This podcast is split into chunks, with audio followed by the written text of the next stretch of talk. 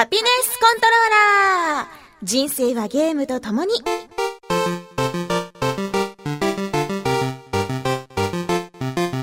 この番組は FPS から美少女ゲーム、さらには洋ゲーまで、私 DJ ミスズの生きる糧となっているゲームについてご紹介。ミスズの夏休み。スイカ割り編。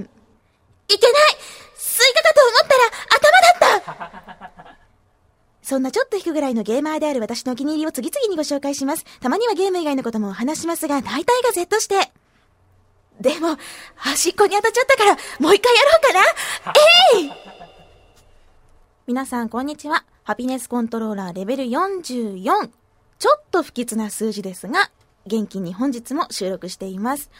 えーと、最近はですね、相変わらずスナイパーエリート V2 を遊んでおりまして、もうナッツショットをね、ひたすら狙うという嫌な、嫌なスナイパーになってます。こう逃げ惑う敵の、敵兵士の股間をひたすらこうスコープで覗き、ここだえい外れた。もう一回、こっちか、えいやった!みたいな感じで、こう、白い袋がね、ぶら下がってるじゃない？そこをこう、ブチュリと、やるわけなんですよ。あの、スナイパーエリート V2、先週紹介したんですけど、こう、敵に弾が当たる瞬間に敵の体がこう、スケスケに、ね、なって描写されるんですね。だからその頭蓋骨ぶち破る瞬間とか、心臓をこうぶち抜く瞬間とかも全部スローモーションで、その体の体内のね、きちんと様子がしっかり見られるっていうこう嫌な機能がついてるんですけれども、まあ私得なね。で、その、もちろんあの、たまたまもしっかりと描写されまして、内臓ですからきちんとこう、中身が見えます。そうするとね、こう、白い袋が2つプラーンとぶら下がってるんだけど、やったらツルツルしてるんですよ。こう、トゥルンって、あ、白子みたいな。あ、こういう白子私食べたことあるみたいな感じで、なんかこう、トゥルンってしてるのね。そのトゥルンが、ブチャリと潰れるのがね、すごく気持ちよくて、もう、なんでこのナッツショットを何回やるみたいな。ヘッドショットは100回やる実績があるんだけど、ナッツショットに関しては実績がないんですよ。なんかちょっとおかしいんじゃない？とか思いながら、まあ、今やっております。やりたくなったでしょ？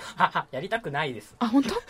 あのー、難易度を下げるととても簡単になるので、ぜひやってほしいです。えー、で、私今最終面に来てるんですけど、あの、途中でね、ハードモードちょっと辛くなっちゃって、ノーマルに難易度を落としてやり始めました。で、まあ、ちょっと悔しいのは悔しいんですけれども、もうちょっとこう慣れてからね、もう一回ハードモードでそのできなかった面からやってみようかなと思ってます。で、そのスナイパーエリート V2 も今、ハピコンタグとかでね、やり始めたっていう方が多くて、とても喜んでます。あとあれだ、えー、ちょっと前に紹介した弾丸論破。えー、スーパー弾丸論破2、これもおすすめなんですけど、1の方がね、ちょうど最近 iPhone 版で、えー、アプリで配信されまして、その1を今やり始めたよっていう方が結構いらっしゃるようですね。ぜひぜひ iPhone 版、とても画質がいいそうなので、私もちょっとやり直してみようかななんて思ってます。1話は無料とのことなので、まあ、もしその2の話を聞いて、ちょっと1からやってみたいなって思った方は、ぜひ iPhone をお持ちの方はですね、アプリを落としてみるというのもおすすめです。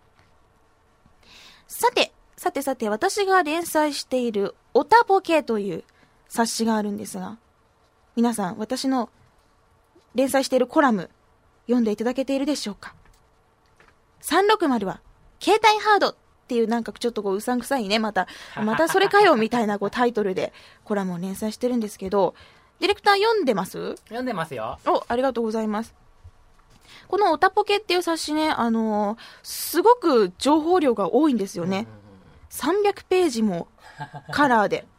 いろんな分厚いですよね。そうそう、うん、メイドのメイドさんのこと家電のことパソコンのことアニメのことゲームのことホビーにグルメにアミューズメントライフスタイル。本当にねたくさんのカテゴリーでいろんな情報が載ってるんですけど。で私はそのゲームカテゴリーの中で、うん、えー、コラムを連載してます。でちなみにこのオタポケつい数ヶ月前から、えー、ウェブ上でねその PDF で全部丸ごとダウンロードできるようになりまして秋葉で秋葉に行かなくてもパソコン上や、まあ、スマートフォンからね、冊子が見られるようになりました。で、今月ですね、なんでこんなにオタポケを言ってるかと言いますと、はい、今月のコラムすごい頑張ったんですよ。すごい頑張ったんですよ。なんかそういう噂は聞きましたけどね。3日間ぐらいかけて考えたんですよ。あの、オタポケ8月号、Xbox360 が言いそうなメンズなピークルフ46の言葉っていうタイトルでやってます。みんな大好きメンズナックル。ほらもう、あれだよね。みんな大好きかどうかは知らないですけど。いやいやいや、もうガイアが俺に囁いている系はみんな大好きだと思うよ。で、そういうね、あのーなんともこう、熱い感じのコピーを、あーから、んまで、46の言葉で、360たんだったらどんな風に言うかなみたいなセリフを用意してみたんですよ。あ、360が言ってるセリフ？そうそうそう。えまあ、例えばですね、あだったら、熱くなれる男にこそ、女は惹かれる。まあ、ちょっと熱くなっちゃうもんね。あの、360単こう、アダプターとかさ、AC アダプターとか本体とかちょっとこうブオーって熱くなるので、まあ、そういうところにこう女性惹かれるんだぜみたいなところとかあと「い」忙しい朝でもキスして電源オンだろ？いやいやしないよみたいな感じするけど まあでもちょっとねこれ書きながら一回やってみようかなって思った キスで果たして中で 360単は目覚めるのか？結構強めにやらないとダメじゃないですか？でも、あのー最初、新しい方の 360S の方だったら、うん。ピッて軽く触れるだけでポンってなるので、まあ、優しくこう触れると唇でもオンできるんじゃないかなと思います。あとちょっといくつか紹介するね。う、美しすぎる携帯ハード。す、すべての力が俺の椎茸に集結する。ち、小さければ便利ななんて風潮はクソくらいだ。体と自尊心はでかくあれ。手、電源オフとかいう腐った常識を覆す。まあ電源はちゃんと落とした方がいいと思うんですけどね。うん細かく消してそうだね。2、日本というハードなフィールドで俺旋風が巻き起こる。巻き起こってほしいですね。そんな願いを込めたり。あとは和を、んをちょっと最後に紹介しようかな。和。ワゴンに並ぶことをあえて選ぶクレイジー精神。ウォ。ウォタじゃない。マニアすぎるだけなんだ。俺のファンはな。ん。ん？誰か世界一生かしたハードって俺のこと呼んだか？っていう感じで、もう本当にね、あからんまで46、全部こういうセリフを考えたんですよ。よう考えましたねこんなもうね、3日間大変だった。もう、もうね、最初にそのテーマを決めた時に、あこれ絶対軽くいけるやろとか思ったんだけども、もうまさか私がメンズナックルのこう雑誌を一生懸命見たりとかね、もうそんなことをする羽目になるとは。えーで、ちょっと普通の脳みそじゃ、あのね、多分、このメンズナックルのコピー考えてる人って頭狂ってんのよ、もうどっか。でね、でね、でじゃあ私もちょっと軽く狂おうと思って、無理やりこうお酒を飲みながらやってみたりとか、一生懸命考えたの。えうん。だから、あの、別にこれまでの文は読んでも読まなくてもいいんですけど、まあ読んでほしいんだけども、この、今回のね、ちょっとメンズナックル風46の言葉、これすごく頑張ったので、もうね、別にその、面白いとか面白くないとかじゃないんです。頑張ったねって言ってくれたらもう私 それだけで報われるんです。頑張ったんです。で、これをね、書き上げたその後、3日間ぐらいね、頭おかしかったもんね。何見てもこう、メンズナックル風にこう、捉えちゃうっていうか。ぜひ、皆さんもちょっとこれを46のセリフを読むと若干ちょっと頭おかしくなれるんじゃないかなと思うので、なんかこの夏にまだこう、夏なのにまだ頭が湧いてないって人、もしいたらですね、ちょっとおかしいので、ちょっと湧いてみたらいかがですかね。1日5個ぐらいまでとかにした方がいいかもしれないですね5個だったら、いやいや、ダメだよ。そんな1週間かけて読むとかダメだよ。1回で読んでくれないと。ね、コナムといえば、なんか、やったらしいじゃないですか。書きました誰ですか、このイケメンは。僕じゃないんですけどもフライングポストマンプレス？はいの9月号、福岡版。に、えー、うちのディレクター、住本 D がですね、コラムを書いてます。書いてます。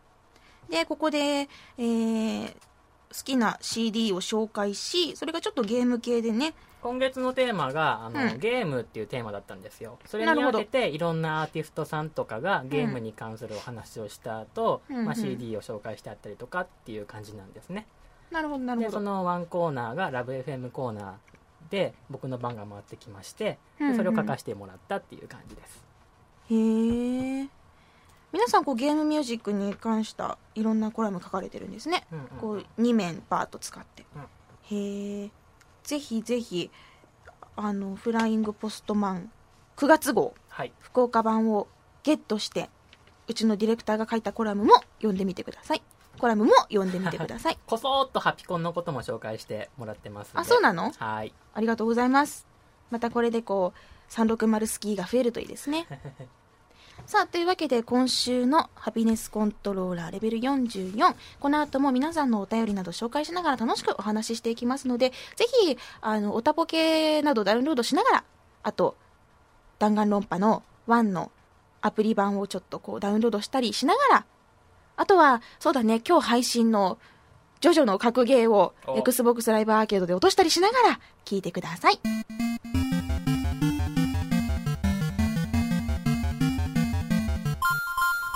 私って、普段からゾンビについて考えてる系女子じゃないですか。わかるわかー。わかる。マジウケるあのね、私ってこういう女なんだよね、みたいなこと言う女は地雷だから避けた方がいいよ。私ってなんかこうサバサバ系だからとか、私って何々だからみたいなことを言う女はね、本当に地雷だから。みすずさんそんなところないですか私って、360大好き系女子だから、なのでさすがにそれは聞いたことなかったな。あ、本当？こういうのだったらいいと思うんだけど、なんかその、なんていうの、こう、私ってほらなんかこういうとこあるじゃんみたいな。はい。あんま言う人はやめた方がいいと思うのね。で、さて、そんなあの、ゾンビ大好き系女子じゃん私。ゾンビ大好き系女子の私ですけれども、あの、普段からこう、まあ、ゾンビについていろいろ考えるわけですね。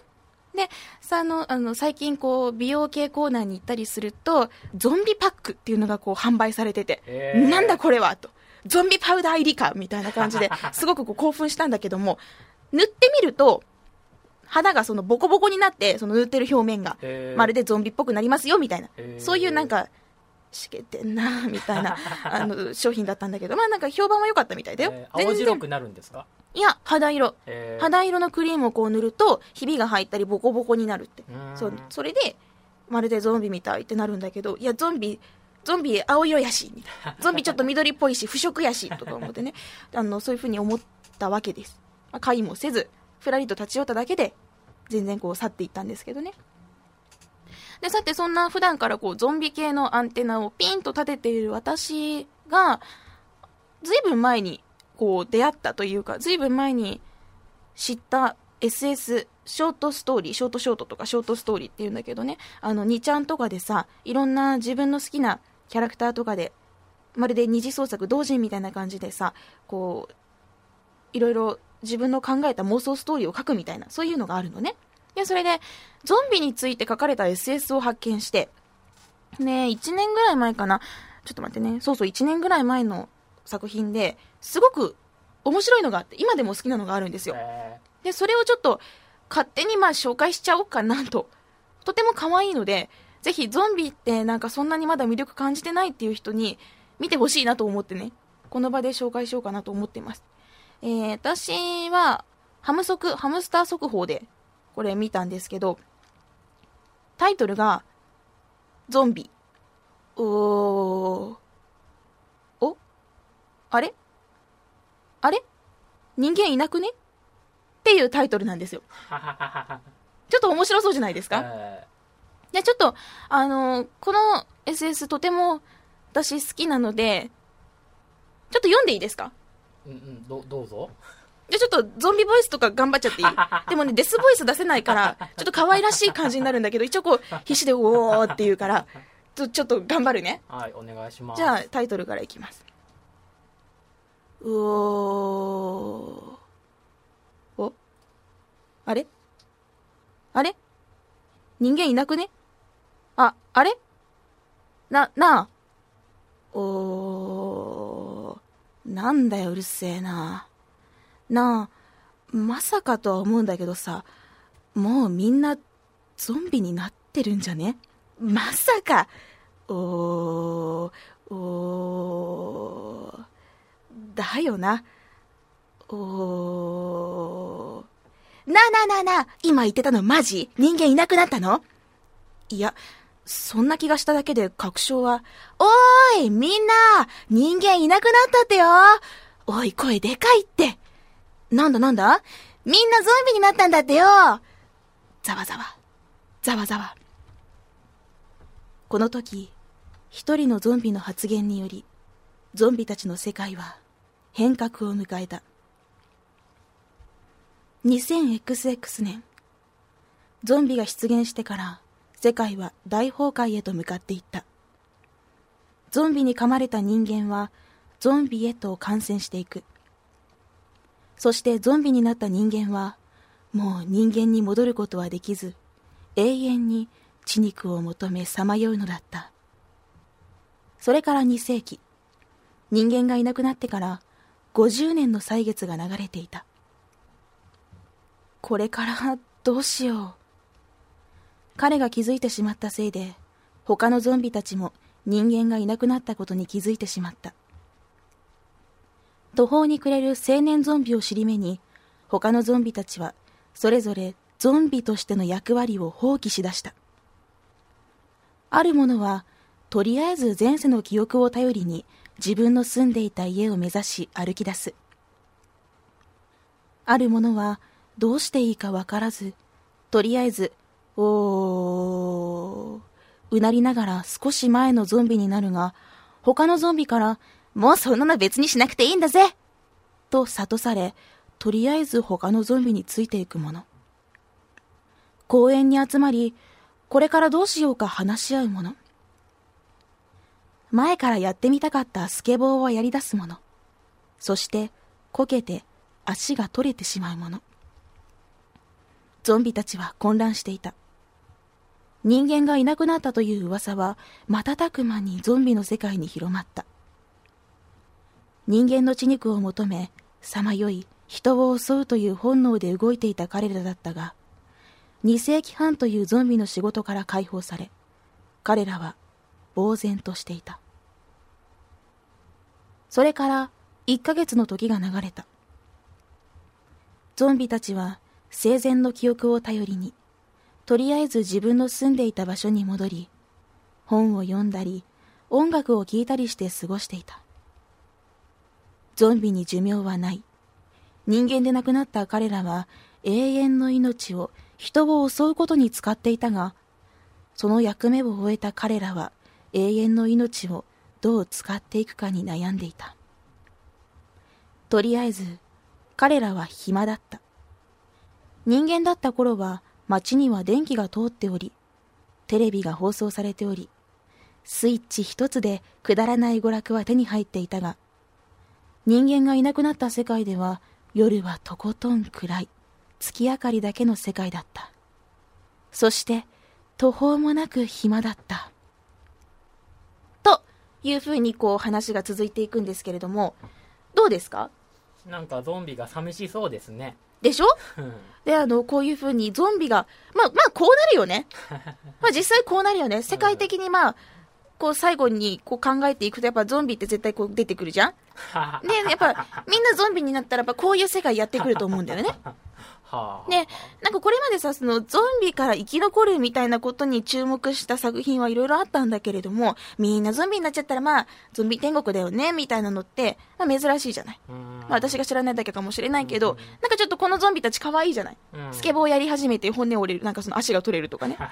可愛いじゃない？で、まあそういう風にこう、ゾンビだけの世界っていうのを書き始めた物語なのね。で、これからあの、いろいろ、実はこう、生前の記憶を頼りにいろんな文明とかも進んでいって、また元の世界みたいにこう、きらびやかな世界が戻ってきたりとか、そういう風な進み方をしていくのね。で、実はちょっと最後の方が息切れ感があったりして、まあ、まあまあまあまあな、こう、いろいろ、なんて賛否両論ある終わり方をしてるんだけど、この SS はちょっと可愛いなと思って、ずっとこうお気に入りなんですよね。だから紹介してみました。ちょっと読みたくなったでしょ？うんちょっと面白そうですね。でしょでしょ？一回反映するっていうのはどんな風にって思います。そうそうそう。こういう風にさ、いいよね、こう自分で文章を書ける人って。うん。私もこうコラムとかは書けるけど、うん。これ創作ってできないんだよね。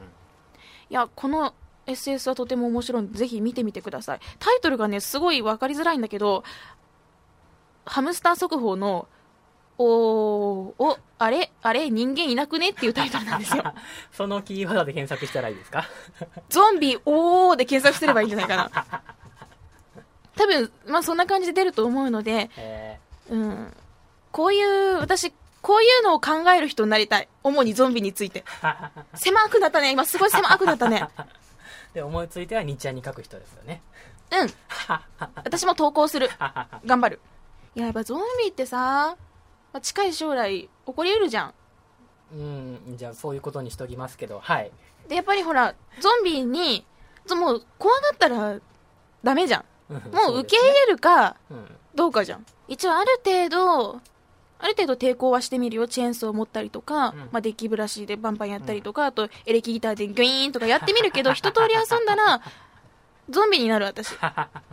いや、でもこう、いろんなさ、あの、感情とかいうしがらみから解放されてさ、うんで脳のリミッターも外れてさ、本能だけの存在になる。ゾンビとして。うんうんそしてゾンビの群れとなって、いいと思わない？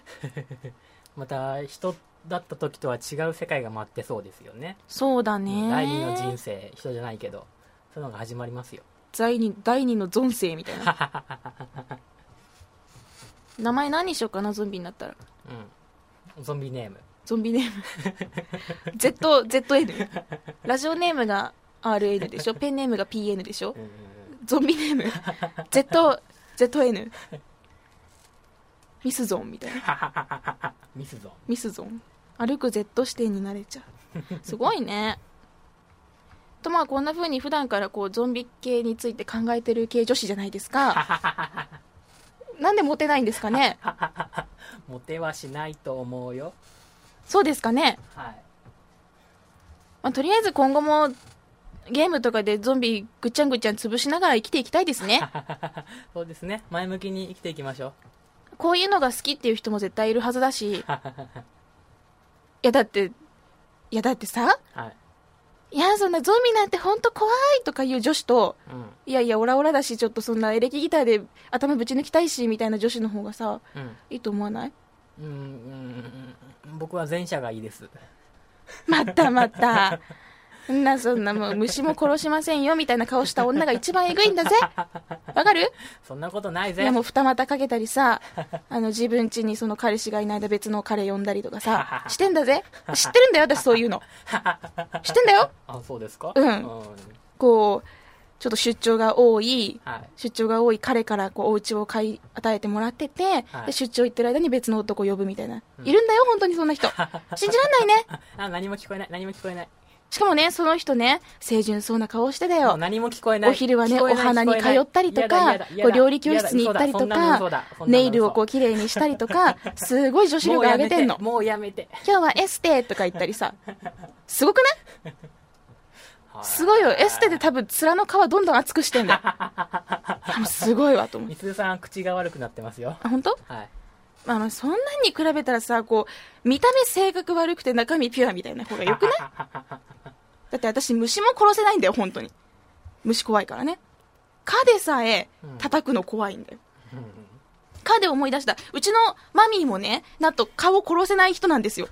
私と同じぐらい虫嫌いなんだけれども私より虫が嫌いでそのね蚊が殺せなくなった理由っていうのを最近知ったんだけど、うん。私と姉と母がその、まあ3人で暮らしてた頃。私が小さい頃だね。本当にまだあの多分34歳とかじゃないかな。45歳とかかな。でそのぐらいの頃にこう親子3人で寝てたら蚊がねブーンって飛んできたんだって、うブーンって。でそしたらあのうちの母がその蚊をねもう嫌ねってこう手で追いやったら偶然その手にパタッと当たってうん。下にペシャって落ちたんだって。えね、それでもう、あらあらって感じで、その、顔つまんで、指先でつまんで、ベープってあるじゃん。ベープってその、ずっとコンセント差しとくと、蚊がいなくなるみたいな。うんそのね、ベープのとこに、そのつまんだ顔をね、スーって持ってきたんだって。うんそしたらね、蚊がこう、暴れ出して、バタバタバタバタってした後、動かなくなったって。まあ、それは死ぬよね。そんな間近でなんかそんな、蚊の嫌がる成分とか出されたら。うんで、その後母は何を思ったか、まあ、普通そこでゴミ箱捨てるじゃん。なんと、ベープの横にそっと置いて、空中に向かって、いいか、私たちに手を出したら、こうなるんだぞって、見せしめみたいに置いたらしいのね。いや、何してんのって思うけど、あの、空中に向かって言いながらね、私たちに手を出すと、こうなるわよ、みたいな感じで、置いたって。でね、そしたら、その、その後すやすやと寝てたら、なんと夢の中で巨大な島ガにね、襲われる夢を見たんだそうです。ブオン、ブオンって、島ガがこう、母を襲うという夢をね、見たらしくて、それ以来一切虫が殺せないという、えー蚊でさえも殺せないというトラウマをね、負ってしまったわけなんですよ。多分、どんな精神科医にかかってももう治りそうのないこの虫恐怖症みたいな。すごい夢見ましたねまず、まずさ、見せしめとしてベープの横に置くっておかしくない？ねそれもどうかと思いますけどうね、ん、まあ、そういう生身が可愛いんだけど。だからね、今その虫嫌いの私たち親子二人を助けてくれるのが姉の存在でして、えー今ではこう、あー、虫虫虫虫ってこう、指さすと、パーンってやってくれるっていうね、なんとも頼もしい役目をやってくれてます。どう？ちょっとなんかこう、上がった？好感度。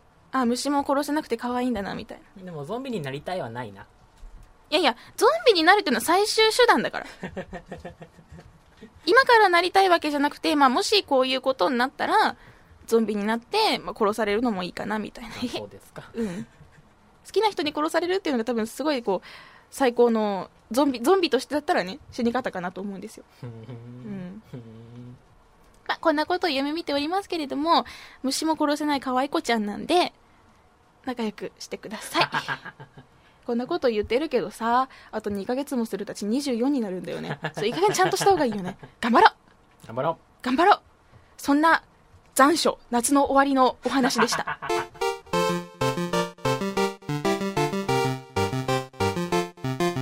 それでは皆様からいただいたメッセージを紹介したいと思います。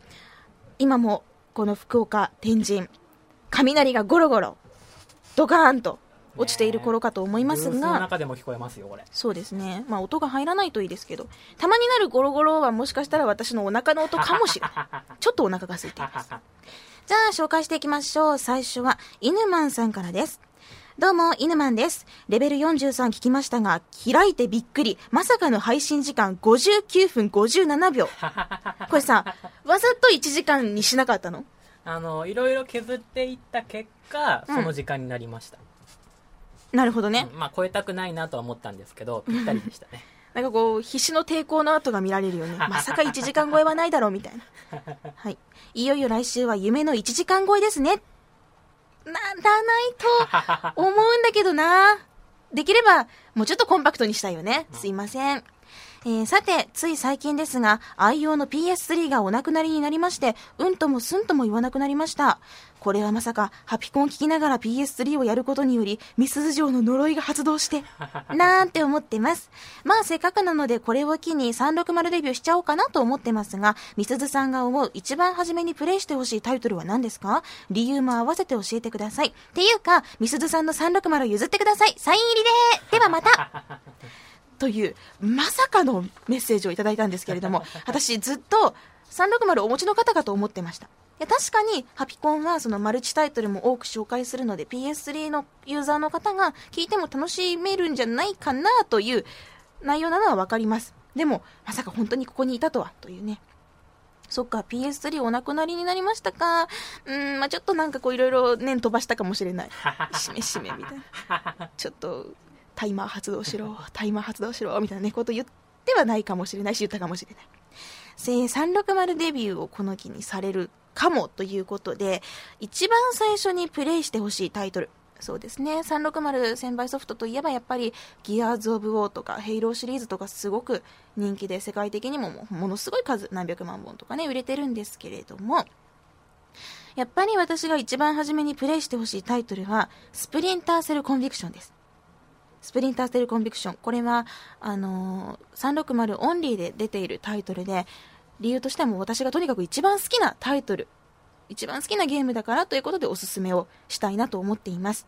で、あのースプセルももう、近々ね、続編が出るので、その前に、このぜひ、スプリンターセルコンビクションを360で遊んでほしいなと思っているんです。本当にセンスが良くて、なんていうかこう映画的だったり、あと、すごくこう、なんていうのかな、次に進むエリアとかをすごくかっこよく光で表示してくれたりとか、なんかこういちいち痺れちゃうんですよ。で、主人公のサム・フィッシャーもかっこいいし、ストーリーも痺れるし、あと、ストーリーモードも良ければコープモードもまた別のストーリーがあっていいっていうね、本当に一本で何度も何度も楽しめるソフトだったりします。なので、もし360デビューされる時には、スプリンターセルコンビクションも合わせて買っていただければ楽しめるんじゃないかなと思います。ちなみに TPS でこうステルスシューティングというかステルスアクションなので、ぜひそういうのが得意であれば、いっぱいいっぱい遊んでほしいです。さあ、それでは続いては、ボンクラケンさんからのメッセージです。みすずさん、ディレクターさん、こんにちは。いつも遅くまで収録お疲れ様です。先日、デウス X をクリアしました。おー、おめでとうございます。自分が選んで強化してきたスキルを駆使し、困難なミッションをクリアした時の、俺すげー感が楽しいゲームでした。ストーリーも中盤以降どんどん盛り上がってきて、気がつけばプレイヤーの選択で人類の未来が決まってしまう。という、いい意味で中二病全開のストーリー展開、最高に面白かったです。終盤は睡眠時間を削ってプレイし、次の日が辛かったりしました。ということで、次は大人気のス,、えースナイパーエリート V2 をプレイします。今月はスナイパーエリート V2 が発売されましたし、来月はマックスペイン3、10月はボーダーランズ2、11月はヘイロー4と注目タイトルが毎月発売されるので、追いつくのに必死です。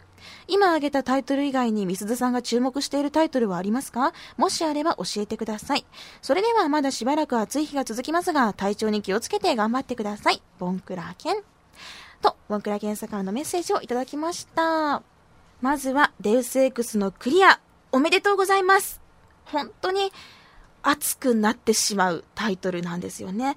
序盤はすごく眠くなるんですよ。なんかちょっとこうぼんやりしてて、ストーリーもちょっと伝わりづらいし、なんかこう、いまいち何をしたらいいのかわからない。すごくこう、ポンと世界に投げ出された感のある、なんともこう、昔っぽいなみたいなゲームが、ゲーム内容なんですけど、中盤になるともうこれがストーリーも盛り上がる盛り上がる。で、自分もその、自分がどう主人公を強化するかっていうの方向性が決まってくるとまたまた楽しくなってきてこうなんていうのかな本当にスルメみたいな昆布みたいないっぱい味が後から後から出てくるようなそんなゲームだったりします。でボンクラケンさんがその面白さを体感して面白かったって言っていただけてすごく嬉しいです。で、そうですね、今後本当にたくさんの新作タイトルが出てくるんですけれども、私が気にしてるのは、まあ、ボンクラケンさんもおっしゃってるように、マックスペイン3、ボーダーランズ2、そしてヘイロー4ですね。この他だったら、9月20日のマジ天、マジで天使を作ってみたっていうのもちょっとこう、ギャルゲー遊んでみたりしてもいいかなとか思ってるし、あとは9月27日のスリーピングドッグスですね。これも気になってます。あとは、そうだなダンスセントラル3は、うん、 one、two もちょっと積んじゃってるので、とりあえず様子見を C の、10月25日の Zone of the Enders HD エディション、PS2 で発売されたアヌビス、ゾーイの HD エディションがすごく気になってるので、これは絶対買うと思いますね。で、こんな感じですかね。とりあえず、あとは朝栗3でしょで、ラブトレはまあいいかな。まだいいかな。という感じで、まあ、それにしてもいろいろ買うタイトル、欲しいタイトルはすごく多いので、大変な、大変な年末までの 期間だなと思います。だって見てよ、これ。すごくない？こんだけ出るんだよ。うわー無理無理無理無理ね。お小遣いが足んないですよそうだよ。で、うーん、足りないよね。きっとあれでしょ ?Xbox ライブアーケードもなんか年末に向けていろいろ出るんだろうし、ね。もういっぱい吸い取られちゃうね。いくらあっても足んないよ。大変大変。でもなんかこういろいろ絞ったり、皆さんからの情報でこれ面白いよって言われたらそれ買ってみたりとかしながら、ハピコンもね、すごくこう情報源になるので、あ、これ全然ノーチェックだったけどやってみようとか結構あるんですよね。だからそういうのを活用しながらいろいろ自分に合ったものを選んでいきたいなと思っています。とりあえずボンクラケンさん、スナイパーエリート V2 でたまたま狙って楽しんでください。すごく面白いです。さあ、そしてスナイパーエリート V2 をクリアされたというニンニンさんからメッセージをいただきました。なんとニンニンさんはですね、ハードモードにあたる難易度スナイパーエリートでクリアされたそうです。おこれね、すっごい難しいんですよ。難易度スナイパーエリートって、もう風の影響も受けまくるし、重力の影響も受けまくるし、うんその、ただ単にスコープの十字のその中心に敵の頭を捉えたからって、そこに撃つと全然当たんないんですよ。でいろんなこう風向きだのなんだのその距離と重力とかその重行速度とか計算しながら撃たなきゃいけないっていうすごい難しくて。みすずさん途中までやったんでした途中までやった。でねめっちゃ死ぬんよ。へバレて撃たれたらすぐ死ぬみたいな。結構難しかったから途中で諦めたんだけどすごいですね。うーんニンニンさん。さすがといった感じです。でちょっと紹介すると、えー物陰に身を潜め音を立てないように目立たぬよう日陰を選んで移動し長距離から敵の急所を撃ち抜くスナイパーならではのプレーにのめり込んでしまい一気にクリア。しかしレベル43でみすずさんが言われていたように敵の索敵射撃能力が高すぎる。など気になった点もいくつかありましたといろいろ送っていただいています。でその中で確かに確かにと思ったのが練習用のシューティングレンジを用意してほしかった。ダーツの的のようなターゲットに距離と風向き風速を設定できるようにしてあったりストーリーモードと同じステージのいろんなところに攻撃してこないターゲットが置いてあったりなど様々なシチュエーションで練習できる場所を用意してあればよかったのですがと書いてあってあ確かにと思いました。やっぱり初見でその風の影響とかさ、あの風速とかちょっとわかんないとこあるんだよね。だからそういうのが最初に練習できて、こうすごい風の強い中で打ったらどうなるかとか、練習できたらいいかもなと思いました。で、最後にですね、あの、と、ところでみすずさん、スナイパーエリート V2 のハードモードをサクッとクリアした最長ショット291メートルの記録を持つアラフォースナイパーはいかがでしょう？ドキドキ。みすず。ただしイケメンに限るダーンっていうコントが書かれてるんですけれども、え残念、私ですね、最長ショット292メートルなんですよ。ごめんなさい。あの、多分ね、う多分ね、その291メートルって、あのステージじゃないかな、名前覚えてないんだけど、多分同じステージじゃないかなと思うんだけど、私292メートルなんですよ。これあの画像もちゃんとこう写真パシャリしてあるので、嘘じゃないんですけどね。ごめんなさいね。ごめんなさい、私あの292メートルでちょっと1メートル勝っちゃったので。とか言い出すとみんな多分、俺は293いったぜとか画像を上げ始めるのかもしれない。悔しいね。ちょっと私も300メートルいけるとこってないのかな？あのね、できるだけこう、最長ショットって言って、その、どんだけ離れた敵を撃ったかっていうのが、撃った瞬間に出てくるのね。えで、まあ大体普通のところは百何十メートルとかで、最初さ、180メートルとか出ただけでもウハウハしてたのに、うんすっげえみたいな。だって、180メートル先とか相当だよそんなん浮いてて、すごい喜んでたんだけど、途中からね、あの、バンバンこう200メートル先とかの敵が出てくるようになるの。で、あるところでは260メートルとかになって、もうどんどんね、なんかわざと遠いところの敵を探して、自分からタッタッタッタって離れていって、すっごいギリギリまでも、これ以上いけない壁の、なんか見えない壁のとこまで走っていって、敵を撃つみたいなことをね、やったりしてんのね。でそれで無理やりこう最長ショット距離を伸ばしたりしてたんだけど、いや、292が出た時はちょっと震えたね。すげえみたいな。俺すげえみたいな。でも、ニンニンさんは、あれだよね、ハードモードで291メートルって相当当たりにくい条件でこれをされてるので、私のノーマルの292と全然違うんじゃないかなと。断然このハードモードの291の方がすごいんじゃないかなとちょっと思ってしまいました。いやでも、ハードモードクリアおめでとうございます。私も負けてられませんね。そんな最長ショットでうんぬんかんぬんこう、だだやるよりも、ハードモードで私もクリアをしたいです。ってことはあれか、ハードモードクリアの実績もゲットされたわけか。羨ましいっすな。まあ私は地道にたまたま狙いますから、それでいいんです。ニンニンさんありがとうございます。えー、では続きまして、ナビーさん。みすずさん、住本さん、こんばんは。今日はみすずさんへというよりは、住本さんへのメッセージです。お今週金曜日、いよいよ Xbox360 大感謝祭2012夏が東京秋葉原で開催されます。住本さんは行ってきますとおっしゃってましたが、初日は平日開催のため、私が行けるのはイベント終了間際の夜になりそうです。その時間まで住本さんが会場にいらっしゃるのであれば、なんとか声をかけて一緒に断線3でもしたいところですね。住本さんに会えなかったとしても、Xbox360 ファンの私としては、イベントをとても楽しみにしています。たくさんの360ファンとゲームファンが楽しめる、そんなイベントになるといいですね。という、なんだかこう、前向きになれるようなメッセージをいただきました。どうなんすか？多分、あのイベントスタートと同時ぐらいに秋葉原に着くっぽいんですよね ?3 時ぐらい？多分うんうん。でそっからチラッと見てで夜まで予定が空いてるからチラッと見た後秋葉原観光してもう一回会場戻ってきてじっくり見て帰ろっかなぐらいに思ってますけどねあのさ、5時ぐらいに富士山行ったら、富士山次の日だから。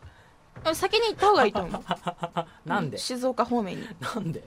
うなぎとか、急がなくていいですよや、実は、今週の土日ちょっと、別件で土日し東京出張が入りまして、おおまあ、前日入りをするんですけどーはいはいはい。じゃあ見に行けるかも？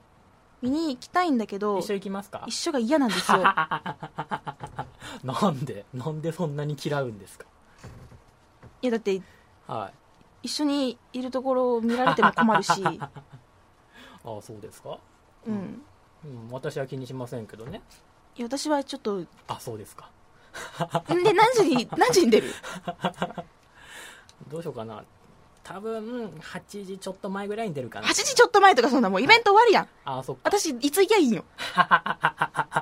来たらいいじゃないですか別にそんな気にせんで。絶対話しかけないでね。ね一緒に並んで歩きまいしょう。や本当無理。マジでやめて。ちょっと誰か東京の友達連れてくわ。でなんか話しかけられなんかうちの D に話しかけられたら「え誰ですか？すいませんちょっと分かんないです」みたいなこと言って。何それ？冷たい。冷たい。もういいよってディレクターと話すのはねもうこのブースの中だけでいいんだよ OK? アンダスタンそんなこと言わないでもね。えひどいですよいやそんな嫌ってるわけじゃなくて。まあいいやなんか変装してくから。なんか怪しいグラサン女がいたら私かもしれない。いや行くかどうか全然まだ決めてないんだけどただ金曜日入りしてなんかこう、まあ、予定次第かな一応向こうの友達と遊ぶ予定もあるので。うん、まあでもちょっとでも見れたらねいいですよね。そうだね。こう。あのお土産のネタもできるし。うーん男男性とか、うん。ラブトレとかやってる人をちょっとジョジョ立ちで見てみようかなみたいな。そういうことを思ってます。まあでもあれだナビーさんとディレクターがもし断線をするのであればはい。喋ってやるよ。あそれよろしくよろしく。主になんか無様な動きをしてるうちのディレクターだけ喋ってあげるよ ちょっとほら怒られるから画面映さないようにしてさ。うん。記念になるんでぜひ。うん、なんかこう操り人形のようにカタカタ動いてるディレクターを喋ってあげないこともね。しかも全然知り合いみたいな感じで何あの人超ウケる？みたいな感じでパシャンみたいな。ひどいよもう。まあまあまあ、まあ、もしいけるとしたらなんなん多分あの何かに並んでるかなと思うので。皆さんはこうもし見かけたら話しかけていただけると嬉しいんですけれどもディレクター分かってるよね。気をつけます。まあほらいいじゃんブースの中で仲いいんだし。ななのほらオンオフっていうかメリハリっていうか。な何その嫌なメリハリ。まあでもね楽しみだよね、そうですね。うん。まあ、見かけたら笑ってあげるよその断線してる姿を。よろしくお願いします。本当？運動神経なさそうだよね。いやできますって。本当ボックスステップとかできる？何ですかそれ？というわけで、えー、XBOX360 大感謝祭2012夏は24日の金曜日と25日の土曜日開催です。金曜日はね、3時から8時までで、で日曜日ちょっと時間 自分が行かないから調べてないんだけど、あの、お昼ぐらいから夜ぐらいまでやってるので、このもう自分さえ良ければどうでもいいみたいにちょっとやめた方がいいよね。あの、やってるので、ぜひ東京お住まいの方。ちなみに9月1日は大阪で開催されます。ぜひ楽しみましょうね。ナビーさんもいろんな360友達を作ってください。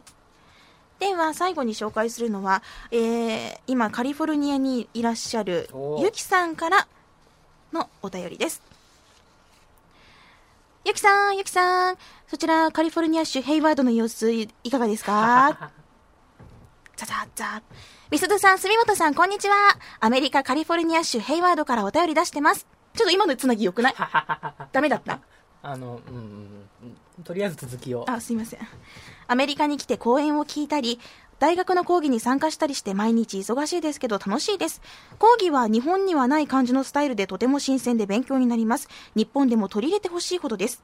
こっちに来てからの食事、学食はハンバーガー、ピザ、フライドポテトなどアメリカっぽい食べ物ばかり食べてますが、もともと小食なのと味が日本と全然違って濃いのであまり食べれません。あとご飯もあったんですが、少し硬く味がなかったです。やっぱり日本のご飯が一番美味しいですね。ですが、ハンバーガーショップのハンバーガーとピザ屋のピザはめっちゃ美味しかったです。それとめっちゃ大きかった。ゲームも見ましたよ。新品なのかわかりませんが、ソフトが39.9ドル、1ドル80円としておよそ3000円ぐらいですごく安いなって思いました。できればアメリカにしかないソフトを買って帰りたいです。あと今回のプログラムに参加しているアメリカの学生の中に360を持っている人がいてフレンドにもなりましたよ。英語がひと、えー下手でうまく伝わらなかったり聞き取れないことも多くありますが、なんとか頑張って伝えたりしています。もう少しアメリカにいることができるので、えー自分を変える勢いでチャレンジしていきたいと思います。ゲームとは関係ないことばかりですいません。みすずさんと住本さんもお仕事頑張ってください。応援してます。はーい。えー、カリフォルニア州ヘイワードからゆきさんありがとうございました。っていう中継風な。いやー、アメリカンか。でかいんでしょうね。ピザもハンバーガーも。ねえアメリカサイズですよ、だって沖縄に行った時やっぱなんかこういろいろ大きいなと思ったもんね。アメリカンなショップ多いじゃん。でなんかこうハンバーガーとかもアメリカン系だったりするんだけどでかいみたいな、うんうんあでゆきさんからのツイートもねあのハピコンタグ届いてましてなんと学内にゲームができる場所がありその中で360もできるみたいと。しかも大学内の店で360コーナー見つけたテンション上がったって。大学でゲーム売っていいんだ。えー、まあまあまあまあね。あの単位さえ取れればいいんだろうけど。うん。すごいですね。え、だってあれでしょ？日本だったら、まあ、そこの福岡大学副大でさ、うんうん。売店でうん。ドラクエ10販売始めましたみたいな。そんなもんでしょ？あーそんな感じですよね。すごいよね。うん。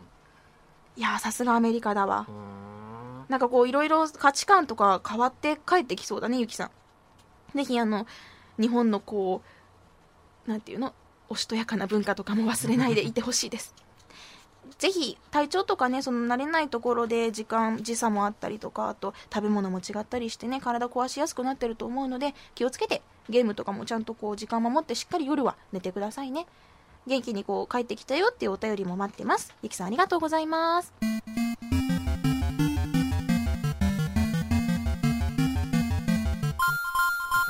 それでは皆さんから届いた、えーハピコンタグへのツイートも紹介したいと思います。まずは最近とても盛り上がっているスナイパーエリート V2 の波ですね。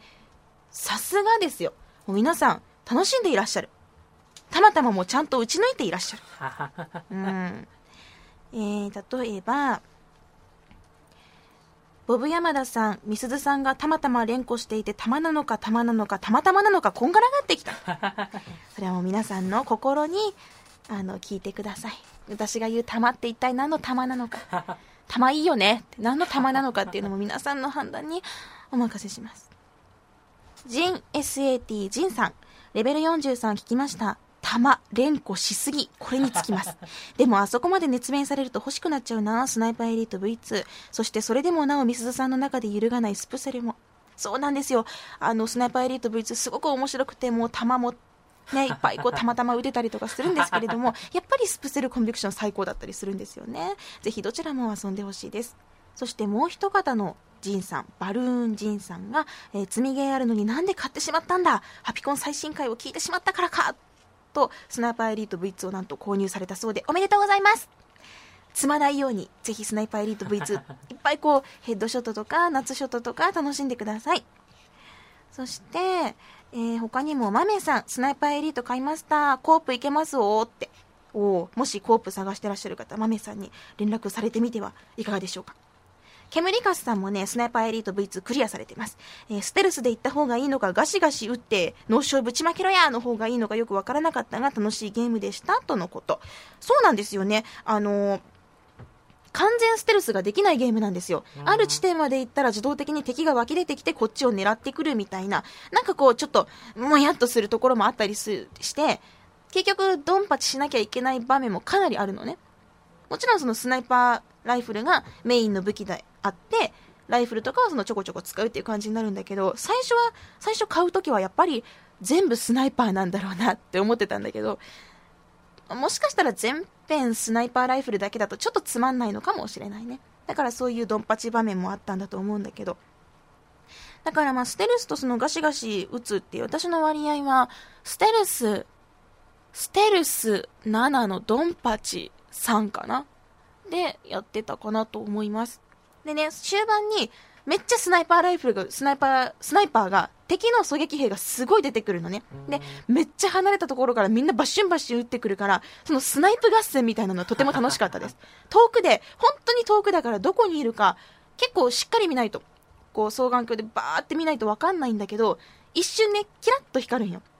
で、その、キラッと光る時って敵がこっちにスコープ向けてる時なのね。それで、あそこだなと思って、キラッと光った瞬間にちょっと動きつつ、さっと構える。そして、一瞬のうちに敵の頭に照準を合わせ、撃つ。そうすると、自分のね、頭の横を敵が撃った弾がシュンってかすり抜ける、その、かすめていく瞬間にこっちも撃つみたいな、こう熱いスナイプ合戦が楽しめるんですよ。これ当たってたらお互い死んでたなみたいな。で、それで向こうが先にバターンってなるっていうね。熱いでしょ？楽しいんですよ。ぜひ、ぜひぜひやってほしいですね、皆さんにも。そして、えー、K 大輝さん。ようやく Amazon からスナイパーエリート V2 が届いた。昨日から1週間の夏休みに入ったので、これから1週間スナイプ三昧だーと。ありがとうございます。というふうにですね、あの、IUJ さんだったりとか、あと、他に、いろんな方が、スナイパーエリート V2 を購入されて遊ばれています。もし、自分もそのたまたま貫通エフェクトを見てみたいという方がいらっしゃいましたら、とてもおすすめの、ここまで夏ショットが気持ちいいゲームはありませんので。さあ、それでは他のゲームのことについては、うーんと、続悪さんからの情報で人気シリーズ最新作、スプリンターセルブラックリストの11分に及ぶ潜入ミッションプレイスルー映像が公開という情報が出てますね。ほうほうほう。11分に及ぶ潜入ミッションの実際のプレイ映像。これは気になりますね。スプリンターセルブラックリストはかなりそのコンビクションに近い、まあ多分ほとんど同じなのかな。そういう仕様になってって遊ぶのが楽しみだなとすごくワクワクしてます。ちなみにスプセルブラックリストはマルチタイトルなので、えー360でも PS3 でも発売されます。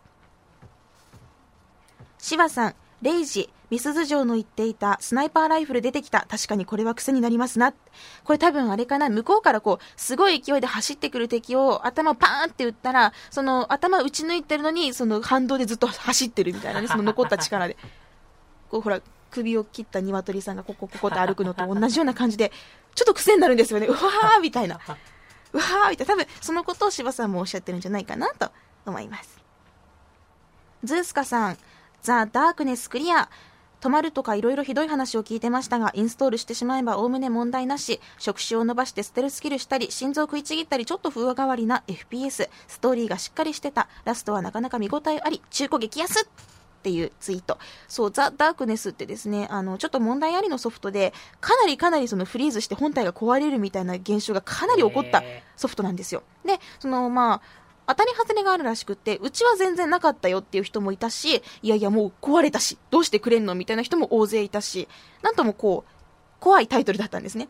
まさにダークです。どうしていいかわからない。で、まあそういうのがあって、やってないっていう人かなり多いんですけど、内容はすごく面白いと評判がいいんです。で、私もその、おそらく当たりであるソフトを持ってます。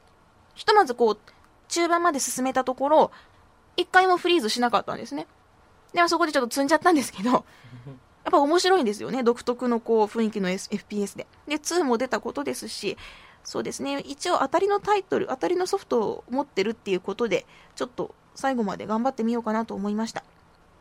なんだろうね、こう、自分が投げたものを他の人が最後までやってると悔しいみたいな。な、な、な、なんだと？みたいな。私だってできるんだからね。できなかったんじゃなくてやめてるだけなんだからね。みたいなことになっちゃう。っていうタイトルがいっぱいあるね。すいません。コンデムドサイコクライムも、まあ、ぼちぼち頑張ります。さあ、そして、その他にも、安部陽さん、えー59分58秒、微妙に1時間を超えてない、お疲れ様です、住本 D。本当ね、あの、いつも思うんですよ。こう、いつもこう、ひどいことばっかり言うけど、編集をね、遅くまで、バスがない時間とかまで残って、自転車で一生懸命帰ってくれる、住本 D は本当にね、ありがたいなと思ってます。もっと言ってくださいよ。本当いつもすいません。なんかあの、ひどいこと言ってるけど、私ちょっと口が悪いだけで、うん思ってることはもうちょっと下なんですよ。うんうん、もうちょっとぐらいちょっとこう、柔らかいんですよ。うんうんうんうんうんうんなので、はい。いつも、その、まあ、遅くまでありがとうございとんま。ですもないです。一緒に感謝祭行きましょうね。それはいいです。それは別問題です。それはいいんですよ。でもまあまあ、いつもはありがとうございます。いつもはありがとう。で、感謝祭はまた別だからね。しかし本当、ね、あの、頑張って、短くいいお話ができるように頑張ります。ひろし星野さん、ハピコンで木綿のハンカチーフが聞けるとは、やっぱり昭和の人だな。まあ昭和63年生まれですしね昭和の女ですよちなみに昭和64年っていうのも一応いるんですよ私の同級生えー。私の年代はその同級生は昭和63年生まれと昭和64年生まれと平成元年生まれが一緒にいるんです。昭和64年って7日間しかいなかったので。うん。なんかちょっとこうレア感があっていいよね。ね私も昭和珍しい64年って書きたいもん。なんで10月なん？なんで10月24日なん？あと3ヶ月2ヶ月ちょい我慢すれば私も いけたやん。なんで出たん？そんなポコンってって思ってしまうよね。うん。まあいいけど。でもちょっとその7日間しかなかったレアな年号っていうのがうん。羨ましかったり小学生の頃ねしましたよ。うん。おでこぬるぬるさん。リスナープレゼント企画があったらみすず様による罵倒音声オリジナル目覚まし時計がいいです。家ください。たまにねなんかこうこういう方がいらっしゃるんですよ。あのみすず城に撲殺されたいとか なんかこう罵倒されたいとか私そういうの言われるとわあ嬉しいって思うんだよね。なんかこうあやりたいみたいにこう罵倒してあげたいってそうそうそうそう。あー釘バットで殴りたいみたいに、蹴りたい、踏みたいってなっちゃうところが不思議。何なんだろうね。こう、ツイートで発見すると、こう、よだれたらーっと出ちゃうみたいな。こっそりこう、見てます。ありがとう。いつもありがとう。罵倒音声オリジナル目覚まし時計。まずはその罵倒をディレクターに向けて練習するべきだよね。そうですか？うん。はいで、上手くなってからはい、録音しよう。はい。なんて言われたい？私原稿は書きませんよ。嫌ですよ。本当、はい。罵倒台本とか書かない？こう罵ない倒こんなセリフ男性はきっと言われてみたいみたいはあるかもよ。いもうちょっと柔らかいやつがいいですね。あなたって本当ダメねみたいな。それ罵倒じゃないじゃん。あなたって本当ダメねは。もうあなたってほんとダメねもうちょっと可愛く。いやいやいやこれ相当可愛くしたし。ああそうですか？あんたほんとダメね。こんなんじゃないの？やっぱ。それはそれでいいのかもしれない。でしょ？うん。うん。うんちょっと頑張って罵倒うまくなろうえー、じゃあそろそろ最後にしようかな。最後は哲也さん。ヘイローを8歳の息子に手伝ってもらってクリアっていうツイートがすごく気になってます。8歳の男の子が一体何ができたのか。しかもちょっと将来有望すぎてビビる。つばつけときたいね。君、いいね、みたいな。将来のきっとハピコンリスナーになってくれることでしょう。ちょっとこう気になるツイートだったので、気になって紹介してしまいました。さあ、というわけで、本当にたくさんのツイート皆さんありがとうございます。今日はね、あの、ジョジョの奇妙な冒険、配信、格ゲーが配信になってると思うので、多分多くの方がもうダウンロードされていると思います。私も帰って、早速、落としたいと思いますので、ぜひ、いろんなね、またツイートで交流しましょう。たくさんのハピコンタグへのツイートありがとうございます。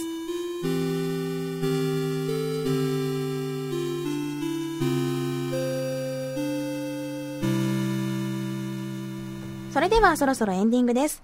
番組の最新情報はラブ f m のウェブサイトからチェックしてください。URL は lovefm.co.jp、http コロンスラッシュスラッシュ lovefm.co.jp です。おー、今これさら、あの、空で言えたよ。言えるかなって思って原稿見ずに行ったの？おお言えましたね言えた。もうこれ立派なラブ FM パーソナリティやで。ね。えらいえらい。えーパソコンかスマートフォンからアクセスすると、ポッドキャストのコーナーがありますので、そこからハピネスコントローラーを選択してください。メールフォームや私、ミスズのブログへもリンクしています。ツイッターのハッシュタグは、シャープハピコン、シャープ HAPICON。番組に関することをつぶやくときにはぜひ使ってください。ということで、今回はここまでです。あの、すいませんが、今週も、編集、お願いします。いろいろこう、ここちょっと取り直すわとか、ちょっとここ今のとこもう一回みたいなことすごい多いので、切り張り大変だと思うんですけれども、お願いします。頑張りますすいません。お願いします。はい。というわけで、ハピネスコントローラーレベル44、お相手はミスズでした。また次回をお楽しみに。50G、感謝祭で、ステルス発動。Love FM Podcast. ラブ f m のホームページではポッドキャストを配信中。あの時聞き逃したあのコーナー。気になる DJ たちの裏話。ここだけのスペシャルプログラムなどなど続々更新中です。現在配信中のタイトルはこちら。Words around the world. 僕らはみんなで生きてる Busan Hotline. ミュージックプライマリー4ポッドキャスト君が世界を変えていく。ハピネスコントローラー浦田健士ロール。スマートフォンやオーディオプレイヤーを使えばいつでもどこでもラブ f m が楽しめます。私もピクニックの時にはいつも聞いてるんですよ。Love FM Podcast. ちなみに私はハピネスコントローラーを担当してます。聞いてね